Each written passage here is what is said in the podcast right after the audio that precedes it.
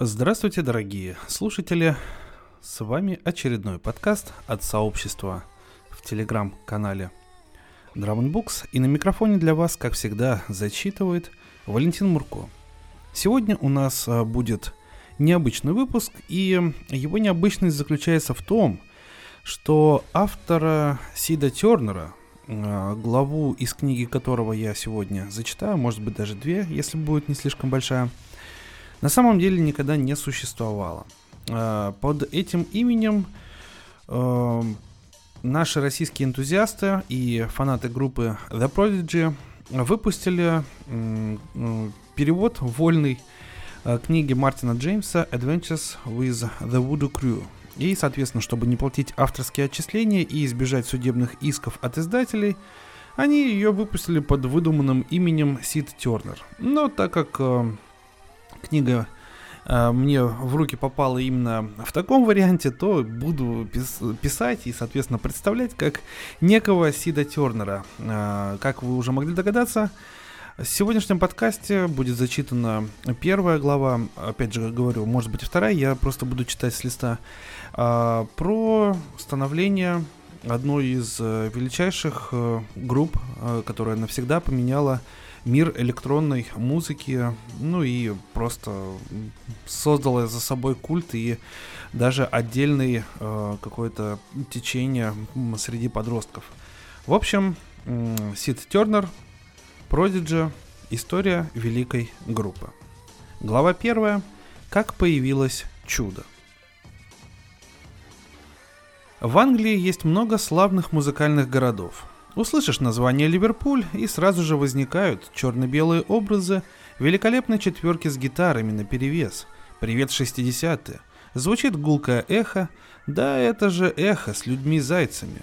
Ну, а если раздается индустриальный саунд конца 70-х, то мелькают юношеские лица ливерпульских Лос-Анджелесцев, стремится в Голливуд Фрэнки, освобождая пространство для последней волны гитарного брит-попа.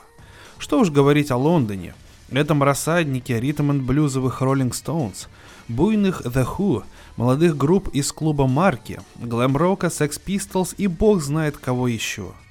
Безумный Манчестер, пророкотав практически все 80-е, подарил нам не только EMF, но и Joy Division, The Smiths, Mondays, Stone Roses, а также Oasis. Бирмингем отяготил наши уши тяжелым металлом, Black Sabbath. Постойте, кто-нибудь слышал о городке Брейнтри из графства Эссекс? Графство Эссекс – ахиллесова пята музыки. С ним никто не считается. Может быть, наконец, настало время, чтобы Эссекс вышел из застоя и внес хоть какой-нибудь вклад в развитие музыки – в 70-е, когда вся страна спорила о сомнительных преимуществах тупоголовых панк-рокеров и весьма занудных прогрессивных хиппи, в Эссексе закладывались традиции танцевальной музыки. Во всем мире тогда едва замечали вновь расцветающую музыку соула. Та же судьба была уготована крепко сбитому джаз-фанку и электромузыке. Их день настанет еще не скоро – Никто особенно не интересовался этим странным уголком Англии с его диск-жокеями и 12-дюймовыми синглами. Пока. Но Эссекс шел своим путем. Поэтому неудивительно, что с приближением 80-х Эссекс вновь начал лидировать в области танцевальной музыки, но на этот раз люди к ней прислушались. Музыка, однако, являлась лишь частью происходящего – Британия и в особенности Эссекс, расположенный поблизости от голландских портов, открыла для себя экстази. Музыка и таблетки в едином тандеме поистине создали новый образ жизни. Танцы ночь напролет на складах и бензоколонках, пиратские радиостанции и ожидание телефонного звонка с сообщением, что намечается и главное где – Нельзя также забывать об улыбающихся рожицах, сияющих практически с каждого наклеенного объявленийца о тусовках. Ключом ко всему стала автострада М25. Рядом с ней, в окрестностях лондонских городов-спутников, можно было разыскать место предстоящей вечеринки, или, по крайней мере, тех, кто, дрожа от холода, поджидал вас на обочине дороги для того, чтобы направить в нужное место. Эссекс расположен на краю орбиты – но на этот раз, похоже, все происходило в нужное время и в нужном месте. Однако подробности об этом позже, а сейчас мы направляемся по М25 из Эссекса к Лондону. На дворе стоит промозглая зимняя погода, поэтому нам очень хочется согреться в одном танцевальном клубе. Зайдем в него с четырьмя молодыми пареньками. «Ты бы лучше убирался отсюда», Громила стоял совсем вплотную к Лаему. Из его рта несло зловонием, в лицо Хаулета злобно брызгала слюна и летели угрожающие слова. «Ты из Эссекса, это не твой район, быстро уматывай!» Сказав это, Громила открыл заднюю дверь клуба и жестом приказал Лаему и троим его друзьям выйти на улицу. Похоже, для ребят этот вечер заканчивался крайне быстро и неудачно. Ти-джей клуба под названием «Швейцарский коттедж», где играли хип-хоповую музыку, пригласил их сюда.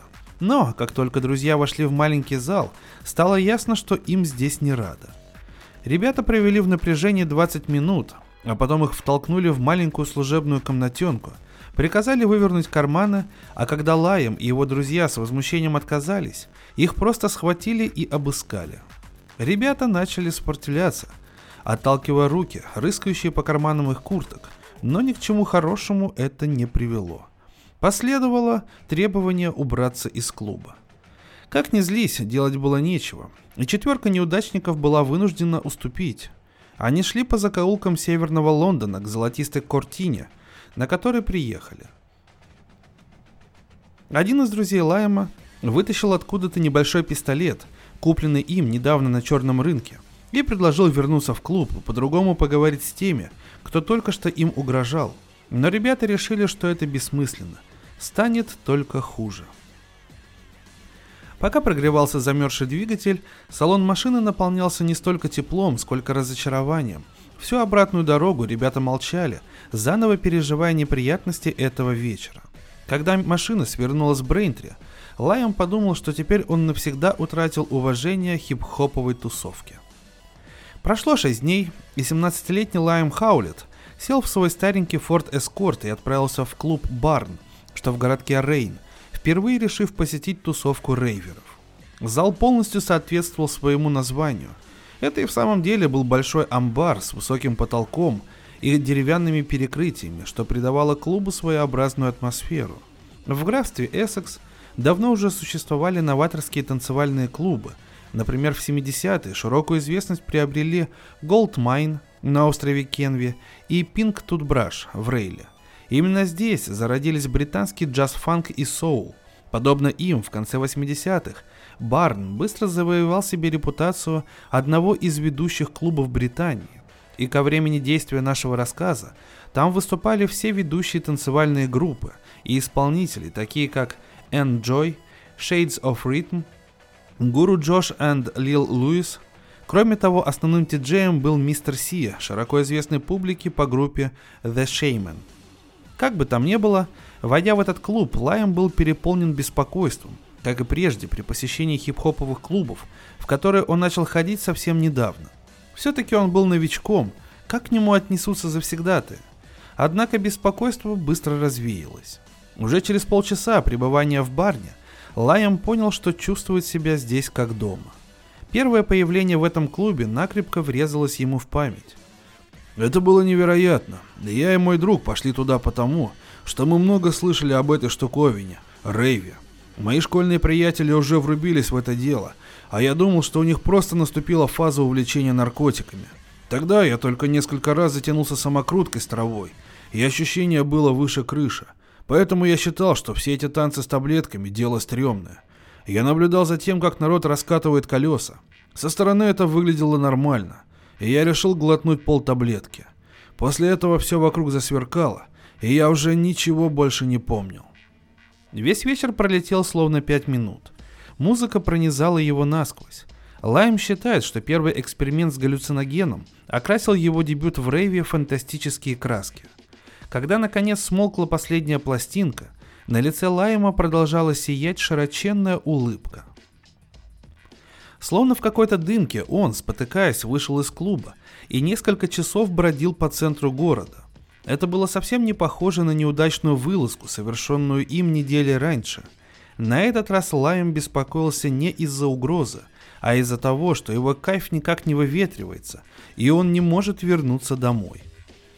И так он был уже обращен в новую веру. Я подумал, нифига себе, ничего такого я до этого не испытывал. Хип-хоп стал казаться просто замкнутой, претенциозной тусовкой. Скорее всего, именно по этой причине туда не пробивались белые группы. Поэтому то, что я увидел в барне в тот мой первый вечер, резко отличалось от предыдущих тусовок в лучшую сторону. Я просто влюбился и в музыку, и в это настроение. Я вообще-то не очень хорошо танцую, но здесь это было неважно, потому что можно было просто улыбаться и скакать по всему залу в свое удовольствие. Не надо было танцевать как-то по-особому. На следующий раз я решил не принимать никаких таблеток, потому что хотел четко увидеть, что происходит вокруг меня – и тогда я понял, что кайфа не меньше. И я просто тащился от всего этого дела. В середине 1988 года в клубах Британии начала доминировать новая музыка – Acid House. Этакий гипнотический бит, сопровождавшийся употреблением нового типа наркотиков. Этимология этого термина не ясна, однако многие считают, что в основе его название композиции Acid Tracks группы Future – довольно сложно определить и происхождение этой музыкальной формы. Многие полагают, что она возникла в великой американской музыкальной Мекке, Чикаго. Другие думают, что этот стиль зародился в Детройте, и при этом называют таких исполнителей, как Ян Аткинс, Дерек Мэй, Кевин Саундерсон и других музыкантов и диджеев, прослывших новаторами. Каково бы ни было происхождение этого стиля, новый минималистский Acid House, конечно, имел много музыкальных родственников, но вместе с тем обладал и причудливым своеобразием, которое формировалось целым рядом факторов.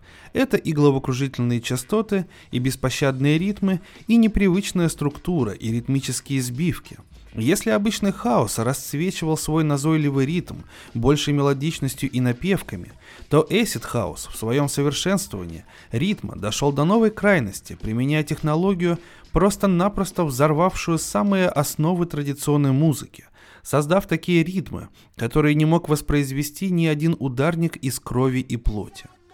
Эта новая музыка быстро пересекла Атлантический океан и зазвучала в Британии на нелегальных массовых вечеринках, как правило, проводившихся в складских помещениях, где и возник рейв. Из-за того, что в так называемых хитрых барах продавались безалкогольные, но переполненные высокой энергией кофеина напитки для поддержания темпа танцевального марафона, а также в связи с тем, что новая субкультура усвоила, пусть и в несколько трансформированном варианте, лозунг хиппи царства любви и традиции братских общин, это явление получило название «Лето любви». Средства массовой информации не взлюбили новое музыкальное направление.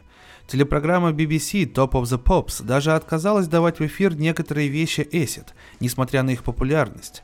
То же отношение сложилось к нему и со стороны властей и старшего поколения.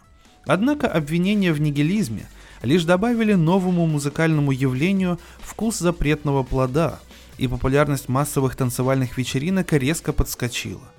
По иронии судьбы, многие из тех, кто теперь клеймил рейв, называя его варварским, отупляющим, однообразным и нигилистическим, были теми самыми людьми, которые выросли в 60-е годы под градом тех же обвинений, сыпавшихся в адрес их любимой, маниакально заикающейся песни My Generation. Снобистское презрение к ухмыляющейся культуре в октябре 1989 года переросло во вполне конкретные действия. В Британии – были созданы специальные полицейские подразделения для борьбы с этим явлением, но к тому времени длинноволосые рейверы в мешковатых джинсах уже заполонили всю страну. Пиратские радиостанции забивали эфир новинками рейва прямо под носом у чванливых солидных каналов вещания, а размах некоторых танцулек ночь напролет, часто собиравших десятки тысяч ребят, свидетельствовал о неспособности властей остановить гигантскую волну повального увлечения музыкой Acid. На юге-востоке Англии автострада М25 прославилась тем, что вдоль нее постоянно появлялись тысячи самодельных объявлений о нелегальных танцевальных вечеринках, а юго-западная часть графства Эссекс стала колыбелью этого нового феномена. Первые танцульки были засекреченными мероприятиями, участников приглашали по телефону, они собирались в условленных местах у обочины М25, откуда все затем направлялись на место тайной вечеринки. Почти полное отсутствие внимания со стороны массовой прессы еще более усиливало волнующее ощущение запретности происходящего. Лайм пришел в рейв далеко не сразу. Летом 88 года, когда вся страна была охвачена эйфорией коммун Эсид Хауза, Лайм почти не заметил этого. Он был погружен в работу с хип-хоповой группой под названием Cut to Kill, и простенькая музыка раннего Эсида, которую Хаулет слышал по пиратским радиостанциям, не вызывала у него никаких эмоций.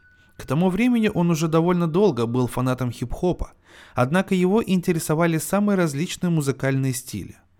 Первая пластинка Лайма была «Ska's Greatest Hits» – величайшие хиты ска, которые ему подарил отец. Группы Selector и Specials удовлетворяли потребности подростков в уличной музыке. В ту осень Лайм перешел в старшие классы школы последней ступени и познакомился с новыми ребятами, у которых дома были пластинки с самой разнообразной музыкой.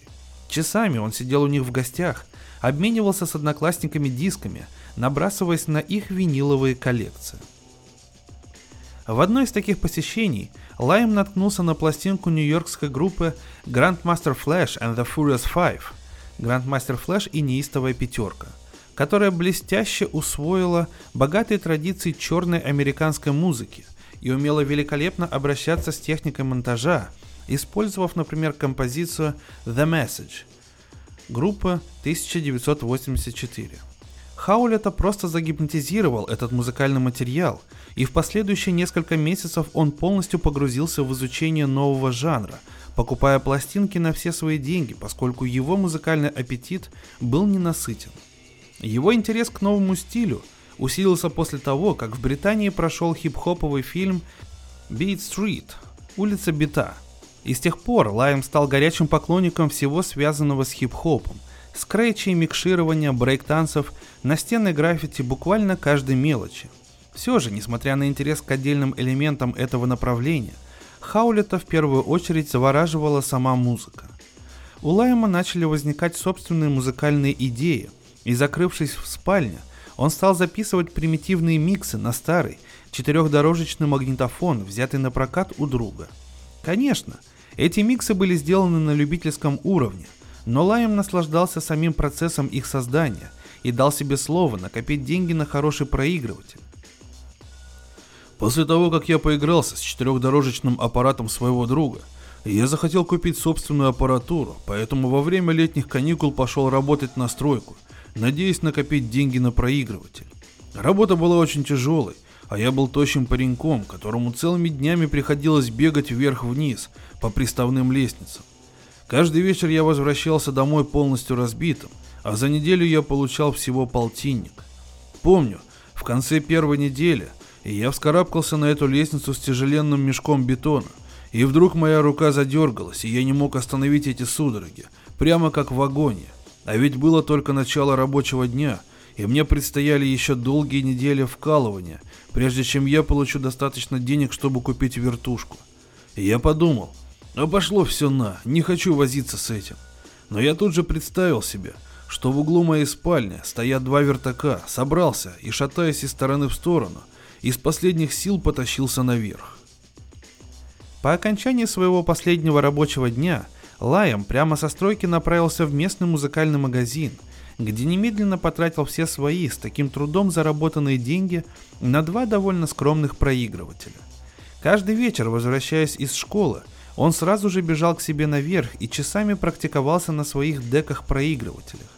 Наконец Лайм почувствовал, что настал момент, когда он уверен в своем мастерстве настолько, что может попроситься вторым тиджеем в нравившуюся ему местную хип-хоповую команду, вышеупомянутую Cut to Kill. В ее состав входили MC, клавишник, работавший с ритм-боксом, и главный тиджей. Получилось так, что Лайм выступал в составе Cut to Kill в течение двух лет, и за это время он стал довольно известным по местным масштабам тиджеем. Вначале, несмотря на то, что все участники группы были школьниками, команда регулярно выступала в небольших местных залах, например, таких как зал Ассоциации молодых христиан в городке Челмсфорд. На их выступление собиралось примерно 150 зрителей, иногда чуть более, привлекаемых самодельными объявлениями, которые участники группы изготавливали перед каждым выступлением. Группа не отличалась особой активностью, Лайм же с нетерпением ждал каждого выступления. Когда участники группы окончили школу, они решили более серьезно заняться своей музыкальной карьерой.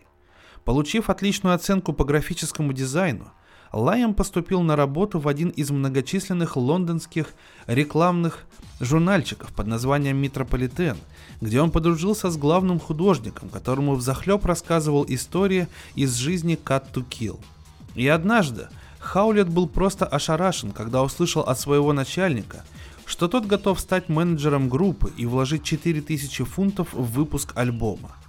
Четыре приятеля сразу заключили договор с местной студией, где они записали и свели 12 композиций.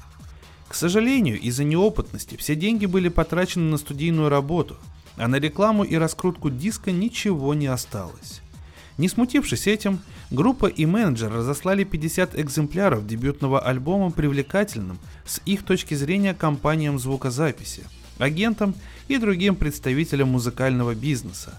Однако их материалом никто всерьез не заинтересовался.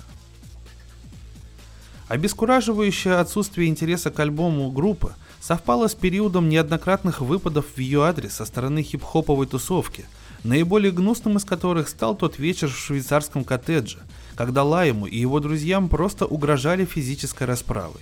Поэтому первая неделя Лайма в лоне Рейва пришлась как раз на период спада его интереса к хип-хопу, который на некоторое время выветрился полностью.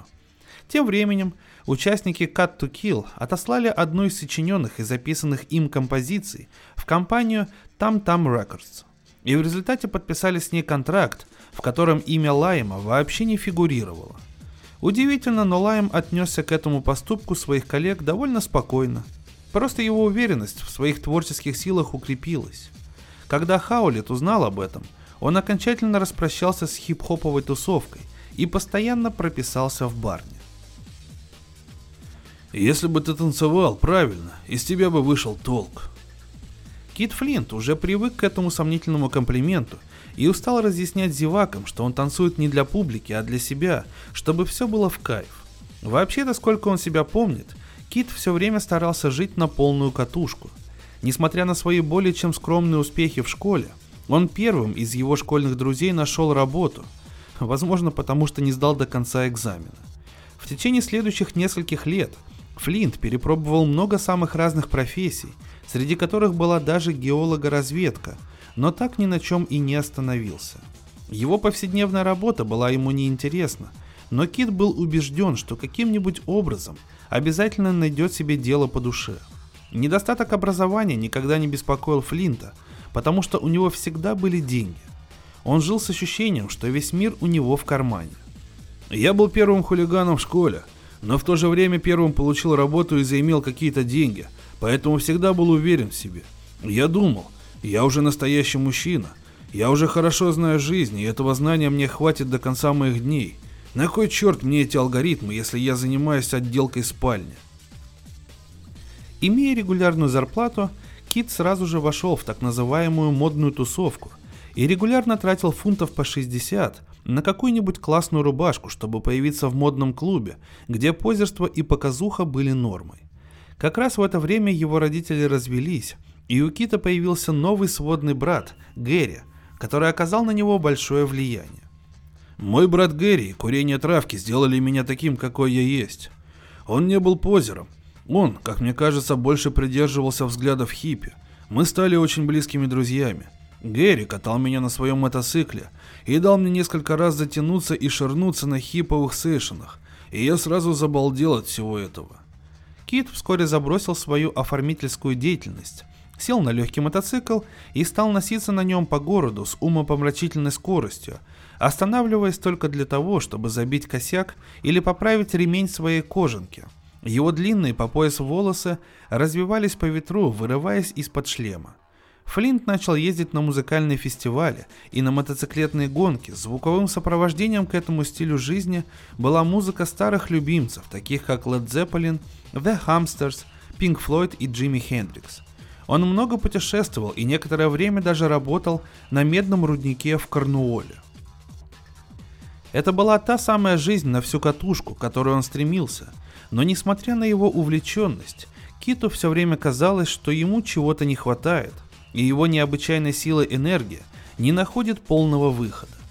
Пока обкуренные друзья тряслись в ломке, Киту хотелось вскочить и начать танцевать, но в том кругу это не было принято.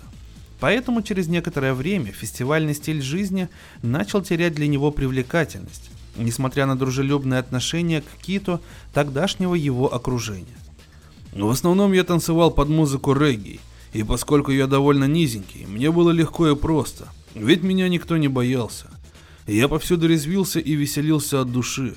Но вскоре мне стало тесно в рамках этого мира. Надо было к чему-то прибиться, ведь так всю жизнь можно было пропустить, а я хотел все перепробовать. Ночевки в гамаке на склоне горы где-нибудь в Уэльсе, что я не раз испытал, не откроют тебе секреты вечной мудрости – но есть люди, считающие, что это именно так. Если есть награда Меркурия, выдаваемая за обретение мудрости, ее не получишь, отлеживая себе бока. Кит продал все свои вещи, отдал свой мотоцикл близкому другу и, прихватив лишь небольшой рюкзачок, отправился на Ближний Восток. В течение восьми месяцев он объездил Европу, Ближний Восток и Северную Африку – Несколько раз Флинту пришлось выкручиваться из очень неприятных ситуаций, однако он наслаждался возможностью участвовать в приключениях. Правда и дома его поджидала неожиданная неприятность. Не вернувшись после своих странствий в родной Эссекс, Кит обнаружил, что его выбросили из отцовского дома. Так что день, начатый с пробуждения после ночевки у египетских пирамид, пришлось закончить ночевкой на берегу реки в родном Брейнтре. На следующий день Нечесанный и раздраженный, Кит нагрянул к своей приятельнице Энджи, которая сразу же подыскала ему комнату в многоквартирном доме, в котором жила сама. Итак, Киту вновь стало вести. На той же неделе он вселился в новое жилище и начал заново обустраиваться в Эссексе. Вскоре Флинт опять зачастил в клубы. Во время его отсутствия любимая страна нашего премьер-министра была охвачена волной рейва – и Кита не надо было долго убеждать, чтобы он поучаствовал в новом движении. Несмотря на первоначальные колебания, вскоре Флинт уже начал обожать рейв. я подумал, как же это офигенно. С самого первого вечера я врубился в рейв и начал постоянно ходить на тусовки. Это было что-то абсолютно новое. Тусовка слегка отдавала наркотиками, что делало ее немного бунтарской, но все было подчинено танцам, и атмосфера там была просто замечательная. Все мои прежние зажимы и ограничения сами собой отпали, и там я мог полностью оторваться. Это мне напомнило детство, когда папа поднимается в твою комнату и говорит, чтобы ты убавил громкость. То есть в этих клубах никто никогда не приглушает музыку, и ты можешь делать все, что тебе взбредет в голову. Это был полный отрыв. Там можно было встретить столько народу, завести столько новых друзей. Не то, чтобы ты был окружен кровными братьями, готовыми умереть за тебя. Просто ты знал огромное количество народу, и это было сутью тусовки. Конечно, это стало моей стихией, смыслом моей жизни. В тех клубах была просто обалденная атмосфера. В возрасте 16 лет Джеймс Браун был арестован за мелкое воровство и отправлен в исправительную колонию Олта, где двумя главными проблемами для него было – как пропитаться тюремными харчами и избежать насилия со стороны окружающих. Будущее Джеймса выглядело таким же мрачным, как и окружающий мир, раздираемый Второй мировой войной.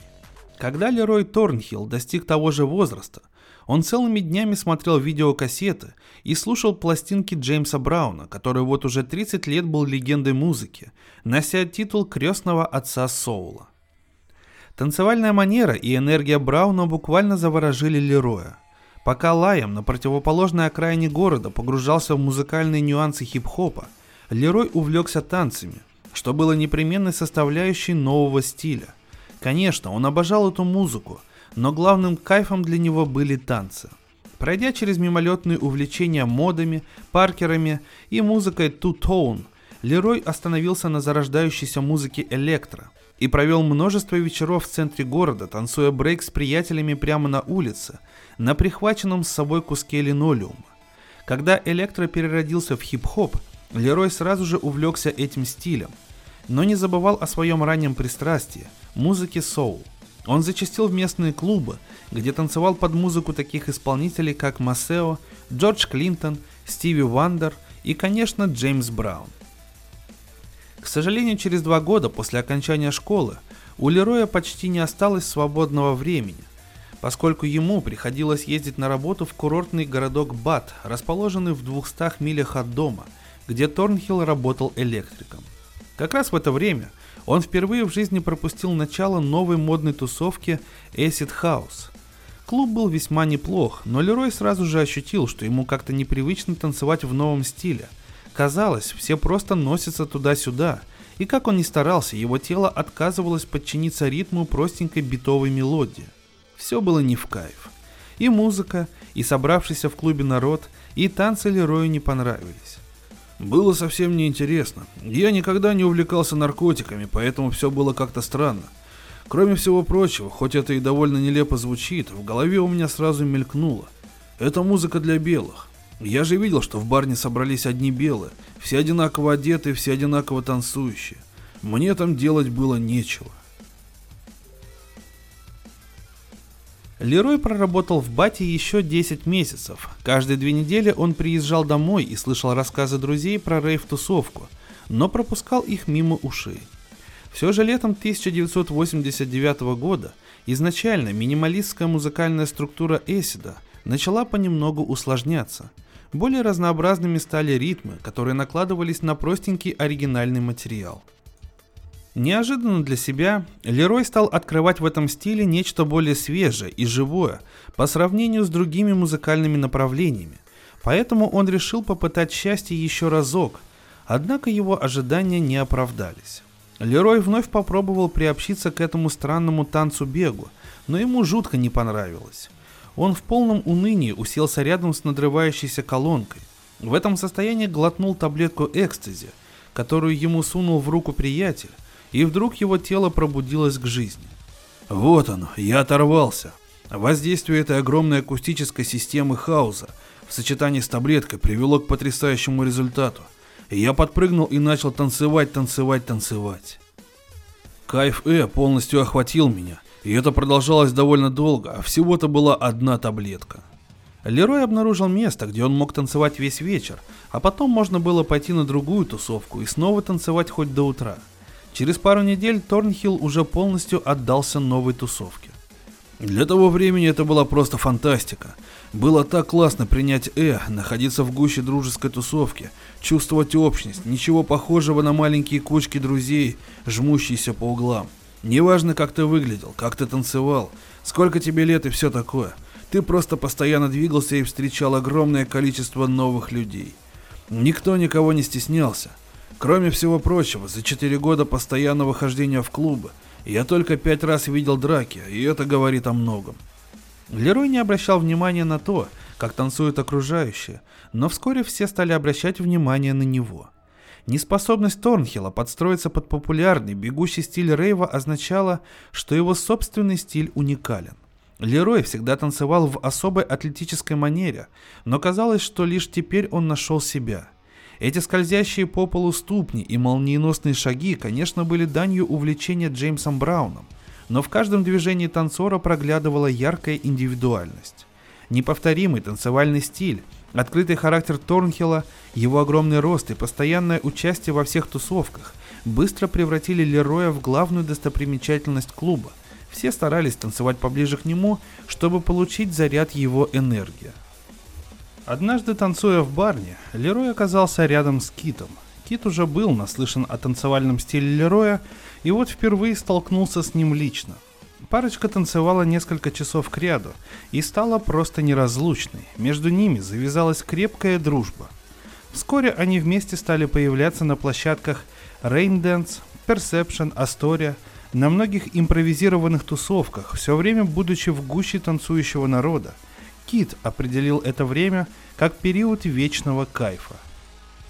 Лерой был местным героем, и мне пришлось дать по нескольким носам, прежде чем я стал его ближайшим другом. Парни все никак не могли взять в толк, с чего это он так ко мне проникся. Танцуя вместе с Лероем в барне, получаешь ни с чем не сравнимый кайф. Лерой и был основным кайфом в этом клубе. Он никогда не использовал свой талант в каких-то корыстных целях, потому что в подобном случае не продержался бы и пяти минут, и Лерой это прекрасно понимал. Я так увлекся тусовкой, что хотел найти тех, кто ходил бы везде, каждый вечер, и единственным таким человеком оказался Лерой. Мы все время появлялись вместе. Он такой высокий, а я такой малорослый, это было классно. Мы просто отрывались, нам было плевать на всех. Вместе с ними иногда появлялась девушка по имени Шарки, также вдохновлявшая Кита на танцы. Без тени сомнения можно сказать, что Шарки – одна из лучших танцовщиц в мире. Танцевать с ней или Роем – непередаваемый кайф. Было здорово, что она женщина. И я имею в виду не грязные танцы с вихлянием нижним бюстом, а энергию. Она буквально летала над полом, мы так заводились, что все просто останавливались и начинали смотреть на нашу троицу. Я бы не танцевал так, как сейчас, не встреть я Шарки. Она повлияла на меня даже больше, чем Лерой. Не могу сказать, что я ничему не научился у других танцоров, но я ведь никогда не обучался танцу в традиционном смысле этого слова. Мы просто дурачились, веселились вдоволь. Эти двое оказали на меня определяющее влияние. Лерой и Шарки научили меня танцевать. Вот и все. Наступило лето 1989 года. Пока Кит и Лерой крепили свой танцевальный союз, Лайем также был при деле. Его гигантская коллекция пластинок постоянно пополнялась. Теперь он работал на фабрике по производству футболок и всю свою зарплату сразу же тратил на пластинки, иногда покупая их более чем на 50 фунтов в неделю. Если Лайем был не на работе или в музыкальном магазине, значит он находился в клубе. Тем летом он посетил немало вечеринок, многие из них в барне. Я часто ходил в этот клуб и познакомился с новыми людьми. Это было просто фантастическое время. Придешь в барн, где всегда так здорово, и сразу узнаешь о других вечеринках, которые начнутся, когда клуб закроется. Весь вечер мы балдели в барне, но он закрывался в час ночи, и никто не хотел расходиться. Поэтому колонна, примерно из 30 машин, сразу направлялась на одну из ночных тусовок. Сами по себе переезды тоже были в кайф, потому что все очень тесно общались. Одно из мест, куда мы ездили, большой старый дом, принадлежавший какому-то старому хиппи. Он стоял в самом конце длинной извилистой сельской дороги, которая, казалось, просто купалась в лучах лунного света. Бывало, идешь по тропинке, приняв таблетку. Кажется, долгие мили, и вдруг услышишь удивительную музыку, доносящуюся из дома на холме. Сочетание всего этого – Местность, кайфа, веселья и музыки было просто волшебным. Дом стоял в глухой деревушке, но в три часа ночи он был до отказа забит народом, и проселок, ведущий к нему, был уставлен машинами. До начала действа это был просто старый дом с потрепанным фургоном, стоящим в палисаднике. Но буквально за пять минут, после того, как все прибывали на место, он преображался. Начинал мелькать стробоскоп, из динамиков рвалась музыка. До этого я ничего подобного в жизни не видел. Хип-хоп – это стоящие по углам с угрожающим видом крутые парни. Но эта тусовка – слияние с чем-то большим и хорошим. В этой праздничной атмосфере легко завязывали знакомства, и на одной из подобных вечеринок под открытым небом Лайем встретился с Китом. Погода была чудесной, весь день и всю ночь, поэтому вся толпа осталась, чтобы полюбоваться восходом солнца. Лайем был тиджеем, он сидел внутри передвижного фургона – Неожиданно туда заглянул некто длинноволосый в свитере из афганской шерсти и в армейских брюках. Подошел к Деке и сказал. «Парень, ты крутишь классные вещи, ты всех завел. Ну-ка поставь что-нибудь совсем улетное». Лайм с готовностью выполнил эту просьбу и в результате обрел нового друга. Все знали Лероя и Кита, потому что эти два пантера классно танцевали. Как только они появлялись, начинался кайф. Кит был настоящим хиппи, он много путешествовал, и я про него много чего слышал, ведь в этих клубах многие знали друг друга. Я поставил ему улетные вещи и начал наблюдать, как он, одетый в свой странный прикид, вытанцовывает рядом с фургоном на фоне ночного костра, а вокруг весь народ веселится вовсю. С тех пор мы стали общаться, но только на уровне «привет, пока». До настоящей близости было далеко. На Кита тиджейство Лайма произвело неизгладимое впечатление, поэтому перед окончанием танцев он еще раз подошел к нему и попросил записать кассету для домашних танцев. Несколько дней спустя Кит направился к Лерою, как вдруг рядом с ним остановилась машина, и, опустив стекло, Лайм окликнул его. «Вот пленка, о которой ты просил». Лайм было хотел уехать, но что-то вспомнил и сказал. Да, кстати, на обратную сторону я записал несколько моих композиций. Посмотрим, что ты скажешь о них. Кит засунул кассету в карман своей дубленки и напрочь забыл о ней. Лерой уже поджидал приятеля, и как только он пришел, парочка сразу же отправилась в Rain Dance, на одну из лучших танцевальных площадок страны. Все прошло просто великолепно, они возвратились домой в приподнятом настроении, и только тогда Лерой включил свою стереосистему, Кит вспомнил, что у него в кармане лежит кассета Лайма. Чтобы услышать что-нибудь новенькое, Кит перемотал пленку на вторую сторону, где были собственные композиции Лайма, заметив, что на кассете нацарапано название синтезатора, который, как оказалось, был любимой моделью Лайма. Продиджи.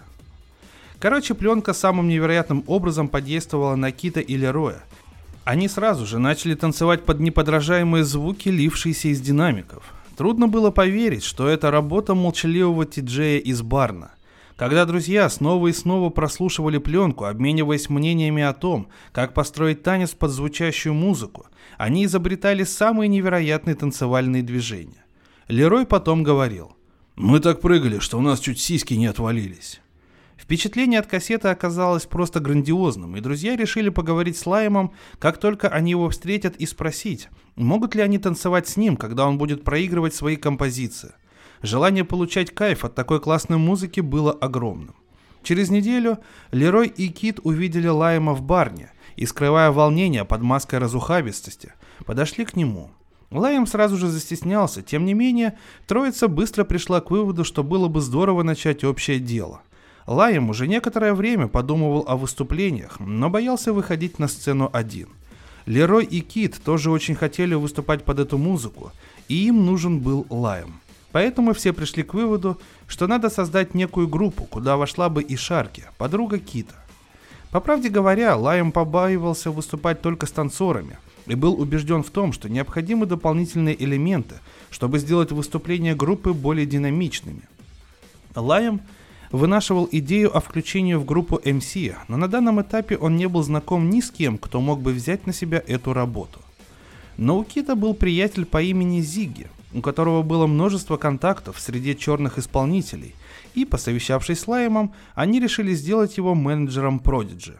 Подключение Зиги к деятельности группы произошло в основном по двум причинам. Во-первых, он был знаком с десятками менеджеров и за несколько дней организовал первое выступление только что образовавшейся группы в клубе «Лабиринт» в городке Долстон. Во-вторых, он познакомил членов Prodigy с MC, своим приятелем Максимом Риэлити, который, по мнению Зиги, мог бы прийтись им очень кстати. Зиги припомнил, что однажды он и Максим пошли на шоу знаменитого американца мистера Ли, и когда оба они выскочили на сцену и присоединились к группе, оказалось, что Максим смотрелся лучше, чем хваленый гастролер. Может быть, такой парень и был нужен Продиджи. Максим, он же Кит Палмер, или Кити, жил в Питерборо и блистал там в тусовке регги, которой славился этот городок. Говорить под музыку он научился у своего брата, известного МС по имени Старки Бен Тен. Уже с детства Максим сочинял стихи и тексты песен. Тогда же он освоил и такой способ самовыражения, как речитатив под музыку, звучащую на местных концертах. Как и остальные участники Prodigy, Максим прошел через фазу увлечения брейк-танцами и хип-хопом, но регги всегда оставался его любимой музыкой, и не столько из-за особого бита и партии баса, сколько потому, что здесь наиболее ярко раскрывалась роль MC. Когда Максим был подростком, он часто наблюдал за своим братом, участвующим в местных концертах. Его первое выступление состоялось в клубе городка Бейсингстоук, когда юноше было 17 лет. С тех пор однообразие его жизни, он обучался на мастера-электронщика, было скрашено музыкой. Примерно в это же время Максим познакомился со стилем хип-хоп, и ему сразу же понравились как этот ритм, так и разговорная манера вокала. Он значительно выиграл в мастерстве, когда соединил свои усилия с музыкантом из Ноттингема по имени Йен Шервуд, образовав дуэт Максим Реалити и Шик Ян Грув. Их музыка была экспериментальной и крайне нетрадиционной по форме. Это была смесь регги, хип-хопа и фольклорной перкуссии – и несмотря на постоянное стремление Максима сохранить свои корни, уходящие в регги, подобные эксперименты пошли ему только на пользу, значительно расширив его кругозор. Шервуд был настоящим музыкантом и познакомил с историей музыки, а также новым для него кругом исполнителей, таких как Джордж Клинтон, Бутси Коллинз, Джилл Скотт Херон и целой плеядой блюзменов и джазменов. К сожалению, музыкальная продукция дуэта не заинтересовала компанию звукозаписи, поэтому после трех лет приятного общения он распался, и каждый пошел своим путем. Максим, как и Кит, решил познакомиться с жизнью за пределами Англии и отправился в путешествие по Европе и Северной Африке, правда всего на три месяца. И именно во время этого путешествия Максим понял, какое огромное значение имеет в его жизни музыка – Поэтому по возвращению в Британию он переехал в Лондон и начал готовиться к музыкальной карьере. В первую неделю жизни Максима в столице, когда он вместе со своим двоюродным братом ехал на стареньком красном автобусе по Долстону, к нему подошла странная старушка. Женщина сказала, что умеет гадать по ладони, и предложила погадать молодому человеку. Из вежливости Максим согласился и слегка волнуясь протянул свою руку гадалке – Старушка заявила, что в будущем этот молодой человек будет говорить с тысячами людей, которые будут внимательно его слушать. Максим поразился такому предсказанию и, несмотря на то, что это могло быть чистой воды вымыслом, укрепился в своем намерении начать карьеру МС. Реалити активно включился в жизнь лондонской регги-тусовки и увлекся музыкой таких исполнителей, как Ninja Man, Supercat and Professor Nuts, Papa San – а также познакомился со всеми MC андеграундовского направления регги. В то же время Максим старательно изучал нюансы текстов хип-хопа, слушая таких его представителей, как Public Enemy и Эрик Би Энтраким, в результате чего его собственный стиль вместил в себя элементы многих направлений. И все-таки главным для Максима продолжал оставаться регги. Но когда Зиги позвонил и рассказал своему приятелю о рейв-группе из Эссекса, которая приглашала его на роль МС, он толком не знал, чего от него хотят, поскольку представлял себе рейв как просто некие побулькивания при отсутствии интересного бита и солидного баса. Тем не менее, Максим без колебания принял это предложение. Через неделю ему позвонили еще раз и прислали по почту кассету, записанную неразговорчивым парнем по имени Лаем. Запись ему понравилась, и Максим отправился в клуб «Лабиринт» в Долстон на первое выступление группы. Там он и познакомился с группой Продиджи. Ух, как говорится, прочитал на одном дыхании и получил огромное удовольствие. Продиджи это великая группа, и я думаю, что я потихонечку всю книгу озвучу, она у меня в PDF-файле. Если у вас есть желание ее прочитать, не дожидаясь, пока будет озвучка всей книги, то пишите в личку, я вам обязательно ее пришлю. Благо, что перевод хороший и пере... текст перенесли тоже очень тщательно, без э, особых ошибок. Ну что ж, дорогие друзья, э, надеюсь, что вам понравился этот необычный выпуск Drum Books. С вами на микрофоне был Валентин Мурко, и до новых встреч.